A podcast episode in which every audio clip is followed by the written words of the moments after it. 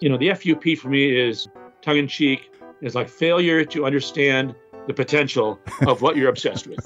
okay, so, so, let's make sure we get this acronym right. I think I might have been mispronouncing it. You call it the Mega FUP. I kind of like the Mega FUP. You can do whatever you want with it. but you, you it's do... a screw up. yes, that's it's perfect. an F up. There you go. there you go. The perfect. All right.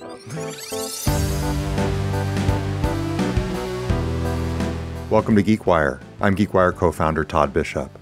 We're coming to you from Seattle, where we get to report each day on what's happening around us in technology, business, and innovation. What happens here matters everywhere, and every week on this show, we talk about some of the most interesting stories and trends in the news. My guest this week is Mark Anderson, founding chair and CEO of Strategic News Service and the Future in Review conferences, and the CEO of machine learning company Pattern. An author, scientist, and entrepreneur, he's known for using pattern discovery techniques to accurately predict the future. Mark Anderson, it's great to see you, and thank you for being here with us. Thank you. It's, it's fun to be here, and I always enjoy talking to GeekWire. Strategic News Service has been around for many years, and one of your flagship activities every year is your predictions for the upcoming year. And we're going to be talking about some of the highlights from your 2023 predictions for Strategic News Service. But how did this come about? Tell me about the predictions, the role they play, and what you're doing here. So, when I was a kid, I was a science kid. I knew I was going to be a scientist. And here's the deal, at least until recently, I'll say, with the scientific method, which is you think of a hunch. Step one, it's a really bad way, by the way. It's a really, really bad way to solve problems. But that's what we're all taught. Well, how do you do that? And they don't teach you that part. Isn't that funny? The most important thing, you know, Einstein included, is if you have a bad question, you're going to have a pretty bad result. You have to have a pretty good question, like what's it like to fly next to light, if you're going to get a good answer. And so, this idea of coming up with the right inference, how do you do that? And, and it turned out that the way you do that is through pattern recognition. So you're looking around at the world, whatever you're doing, and you say, I think it might be this. That's your hypothesis. And I learned long ago that that was the key thing. You know, that was really the skill and the art and the science that you needed to perfect. And that leads you to seeing things in a different way. And that leads you to predictions by learning the first part, you come into the second part automatically. The better you are at, at pattern recognition of the world around you, the more likely you'll see patterns in that that others didn't see. And then having done that, you have a better understanding of the present, therefore, of what's going to happen next. The other element of the predictions is that you have an accuracy rating that's actually very high. It's in the high 90%. How do you come up with the accuracy rating for your past predictions? So, first of all, one can't take this too seriously.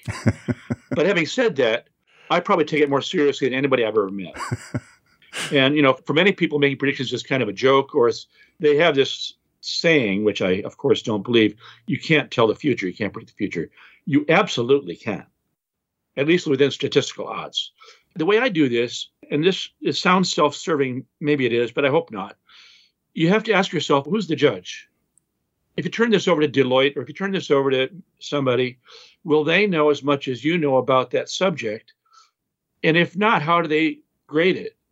So it's a it was a problem. It was a conundrum. And I decided the best way to do this, we have very smart, as you do, we have very smart people in the tribe, you know, in our so I thought I'm going to publish this with the rankings and the the rationale back to the membership and let them grade it. And if they think I'm doing something unfair, they'll tell us. So that's how we do the grading. Let's jump in. You had 10 predictions, as you normally do, for the upcoming year, but there were three that really resonated with me based on the topics I'm interested in. And for people who are interested in the full 10 predictions, they can, of course, become subscribers to Strategic News Service, and we'll share the link in the show notes on this podcast. And if you are in the Seattle area in the Pacific Northwest, Mark is speaking in Bellingham, Washington on Thursday, February 9th at 6 p.m., and we'll share a link to that in the show notes as well. Okay. AI. you assert that major new discoveries in AI will remain elusive. That seems to run counter to the trend right now where AI is all the buzz, especially with Microsoft and OpenAI and GPT 3. What's your take on AI for 2023? So I think I need to disclose something here first.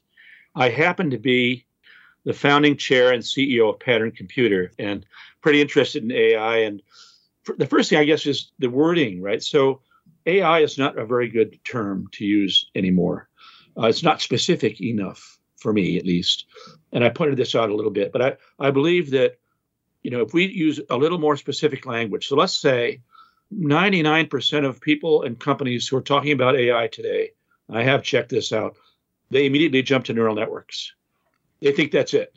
That's not it. Systems that mimic the structure of the brain to solve large scale problems. Okay, correct they me don't. on this. Go ahead. Yeah, they don't. I mean, let me say it clearly. They have that name, but they don't. Let's just call them neural networks. That's the name that they've been assigned. But uh, neural networks have almost no comparison to a human brain. You write that the big dark secret of neural networks will continue to constrain growth in this sector, and that yes. big dark secret is is what? The black box. It's actually three things: the black box, the wall, and a diminishing return on on runs or investment. But the black box is the big one. So it's called a lack of explainability. And explainability, we defined it in a paper online. You can go find it with 35 co authors from the national laboratories. What does it mean? There's a mathematical de- definition that IBM cannot pass. Nobody can pass. Sorry to say it, but pattern is now past it. But but it's it's a tough thing to pass. And so when you run a neural network, here's your Google. Okay, here's what happens you need a high data set, a lot of data. So let's say you run, um, you know, a million pictures of cats or, or teenagers wearing red shoes or something, and then you're trying to train against that. And and there's an assumption. I want to sell more red shoes to teenagers. That's your hypothesis. That's your assumption. Okay. Well, too bad you had to use that because you're not going to learn anything. Hmm. Now you want to do it. You succeed. You move from a 92 to 94 percent success rate in selling red tennis shoes to teenagers and that's worth a lot of money. So I get it why Google wants to do that. It's moneymaker. If you're a scientist or a business person trying to solve problems, it's useless. Underline useless. So you don't learn anything, and the, that's the black box. You learn how to make a slight incremental improvement in the hit rate, the prediction rate. That's what neural networks are excellent at.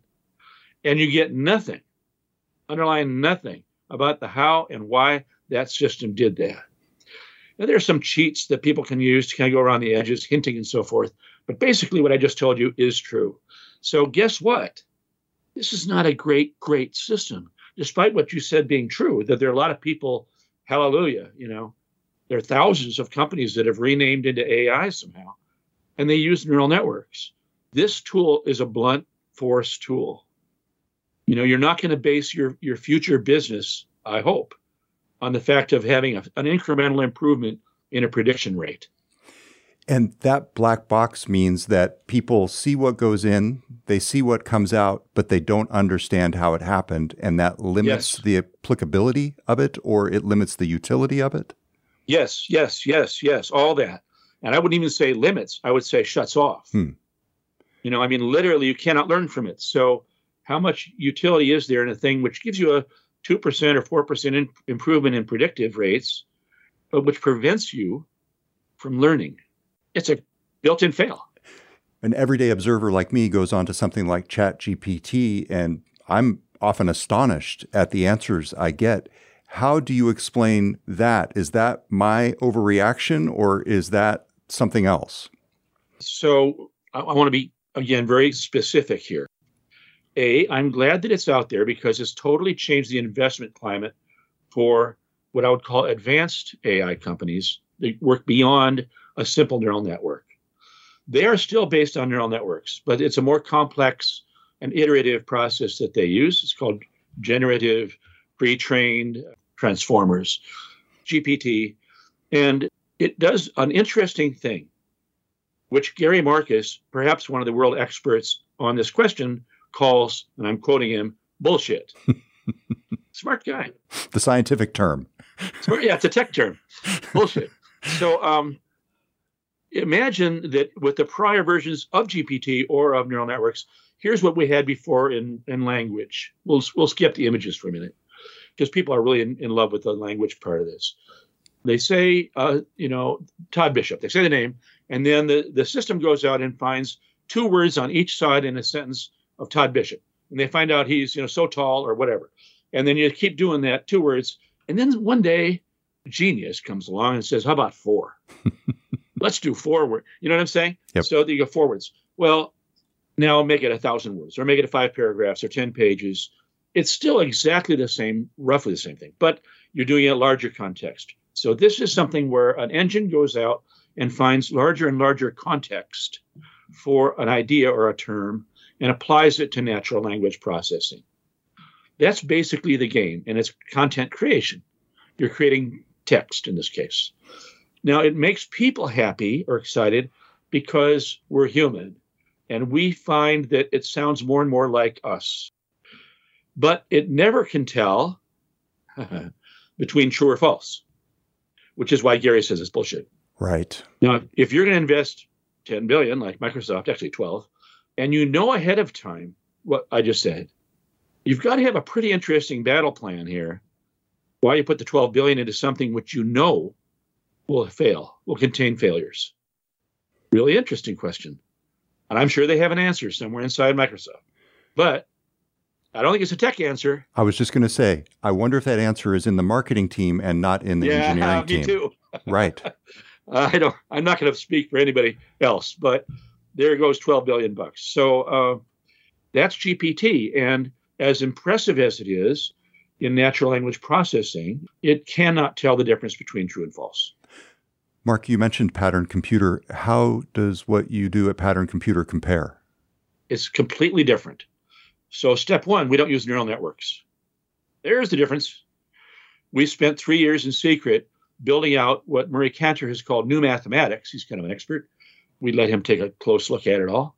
So, we worked very hard, went back to 1951 and picked up a trail on math nobody had picked up. Uh, we had some good advice about doing that out of the national labs. We went forward from there and we built a complete system. And then we built not just the mathematics, but the entire computer system. Here's a pretty interesting question.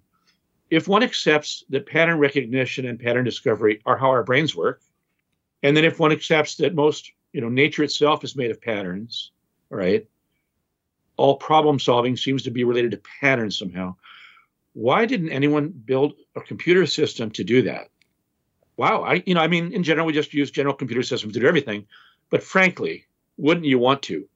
And we took the time and money, our investors' money, to do that. And we did it, and it worked. So, one of our main differences is what I just said. We have a complete purpose built system, top to bottom, full stack, including the OS and everything else, all the drivers for the ships, everything is made for one purpose find patterns. No hypothesis, no guessing, no bias, nothing. So, you take the data of these women died from breast cancer and these women didn't, and you run it without any presupposition about which genes matter, which we did on an open data set. And now we have two drugs against triple negative breast cancer in their fifth round of tests. Wow. I mean, that's that's the one that doesn't have any treatment yet. We didn't say we're the smartest guys in bio, we're the dumbest guys in bio, but we did have the best compute system for finding gene expression patterns that anybody could bring. We brought it to an open source data set at Berkeley Labs. Everybody had had it for 20 years, but they were finding one gene we found like 50 genes. So it's not, there's no hunch, there's no hypothesis. You write, the AI emperor is confirmed to be half clothed. While an explosion in neural networks provides incremental improvements, the big discoveries remain elusive, and this ugly secret gets out of the bag. The gulf between what the data team promised, the management team continues to grow, leaving a sour taste in corporate boardrooms. It's time to move beyond neural networks, and this is the year we will. Obviously, you've got a vested interest in that outcome in this I do, case. I do. But yes. obviously, you're you're betting on that in multiple ways. I truly believe it. All right, let's take a break, and we'll be right back with your next prediction. Technology moves fast. I need to move faster. WGU's competency based education puts me in control of how fast I move through my IT degree program. I can accelerate my program by applying what I already know to my courses and focusing on the things I need to learn. Earn a respected accredited degree that propels your career in the IT field. Learn more at wgu.edu backslash IT certs included.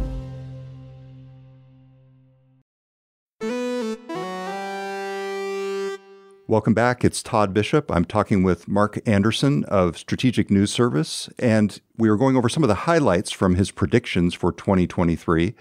Mark, the next one that really struck me was autonomy hits the certification wall.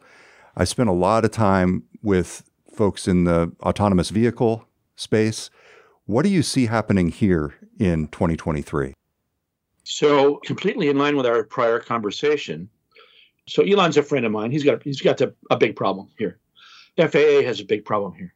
How do you certify a robotic system of any kind where human life might be at stake if you don't get beyond the black box, right?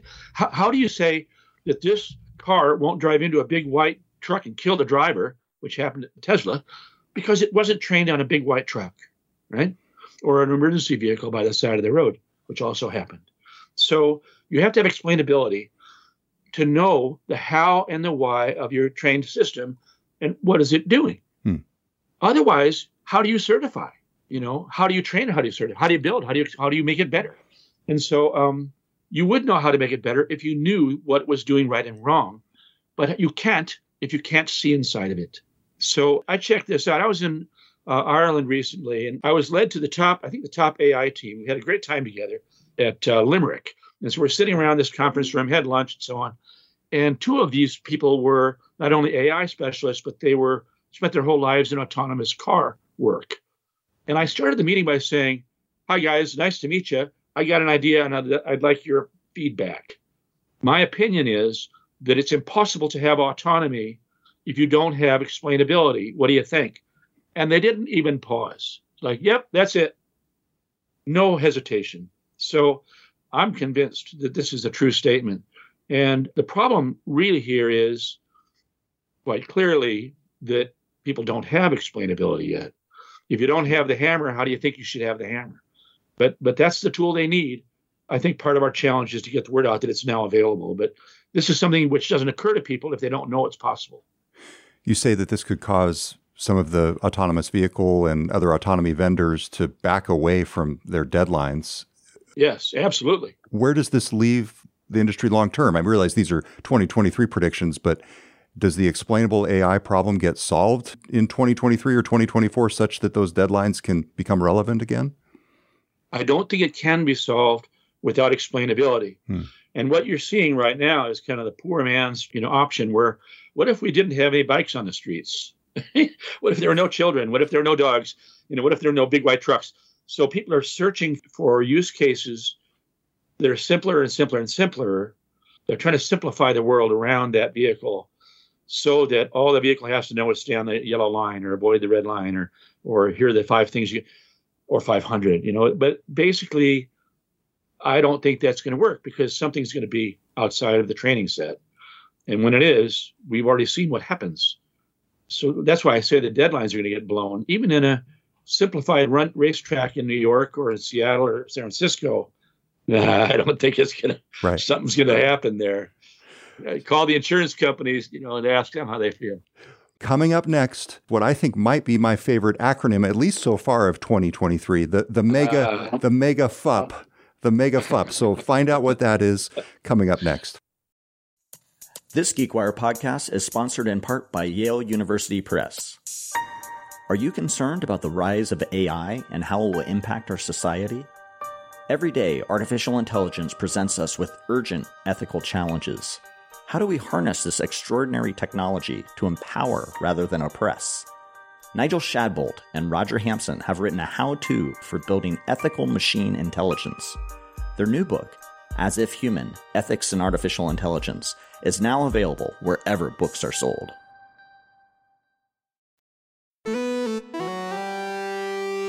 Welcome back. It's Todd Bishop from GeekWire. I'm talking with Mark Anderson of Strategic News Service. Mark, this is great. I really appreciate you shedding light on these things and appreciate your perspective.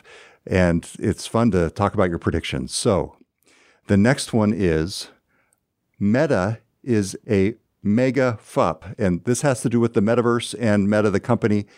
First off, what is a mega FUP? Well, I had to invent this tongue in cheek word, but I did it because it wasn't just Meta, you know, it wasn't just that company, Facebook, whatever call it. So we have seen an interesting thing, you and I, in tech over the last few years, where a CEO gets obsessed with something. It happened with so called Watson at IBM. It's happened with a number of people who are CEOs and they just get wrapped around this axle. They won't let it go. And it becomes an obsession and they can take the whole company down with them. And in the case of, of Facebook or Meta, I think that this happened with Zuck, is that uh, he got completely obsessed with VR, virtual reality. I was involved in this a long time ago at the UW and then in a company, World Design. Anyone who's ever studied this stuff closely is fully briefed on the nausea effects, the effects of dizziness, how long can you put these things on before these things happen? Doesn't matter whether you're a fighter pilot or a warrior. And Microsoft did the same thing with HoloLens with the Army, and, and that's been a big problem, that got canceled. You know, everyone knows. And yet, Zuckerberg has put billions and billions and billions of dollars in the hope that that's not true. It is true. Clearly, people understand this. You know, the FUP for me is tongue in cheek. It's like failure to understand the potential of what you're obsessed with. okay. So, so, let's make sure we get this acronym right. I think I might have been mispronouncing it. You call it the mega FUP. I kind of like the mega FUP. You can do whatever you want with it. but you, you it's a screw up. yes, that's it's perfect. an F up. There you go. there you go. The perfect. All right. Yeah. So, what kind of future do you see for the metaverse then? Well, first of all, I don't like that word. Hmm. It's very self-congratulatory and overblown, hype-driven. Let's just call it what it is. It's VR. It's been around for about 250 years. Jaron Lanier was one of the early guys into it. There have been three or four waves so far. There'll be three or four waves after that, but it's VR. It's a VR roller coaster. And, you know, he got a little of the Kool Aid and drank the whole thing. So, is there a role for VR? Absolutely. Is it what he said? No, it's not. Um, is Second Life, you know, I mean, we've already been there. Will people be wearing these VR goggles all day long? No, they won't. Will people, other than, I would say, young, you know, American and Korean teenagers who are like totally into gaming, they will wear. And so, is there a role? Yeah, sure isn't it amazing if you could be fully embedded in a one person shooter and kill everybody around you? Absolutely, if you're 14. So um, there is a definite market for gaming. It's a big market. There's a definite market for improved immersion of whatever type. I get it, but that's it. I feel like I have to be the humorless journalist here and make it clear to folks that you're speaking in hyperbolic terms when you describe the industry as 250 years old. I hope I maybe don't have yeah. to say that. I think they know. Just to round this out and bring it full circle, Mark, do you think that Microsoft's obsession with AI and its investment in OpenAI is a mega FUP? Uh, probably too early to say. Okay. But let's put it this way. If you were tracking you know, as the French say, track the money, right? So if you're in the big kid business of big tech right now, so your AWS, your Microsoft Azure Cloud, your Google Cloud, even Oracle is in this, you know, so um, it's hard to estimate how much money we're talking about.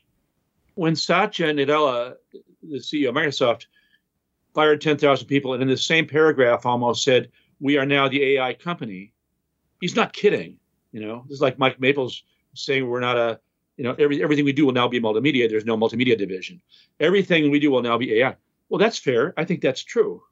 But translating that into the 12 billion into uh, investment into OpenAI is more an indicator of the arms race than whether it's the right move.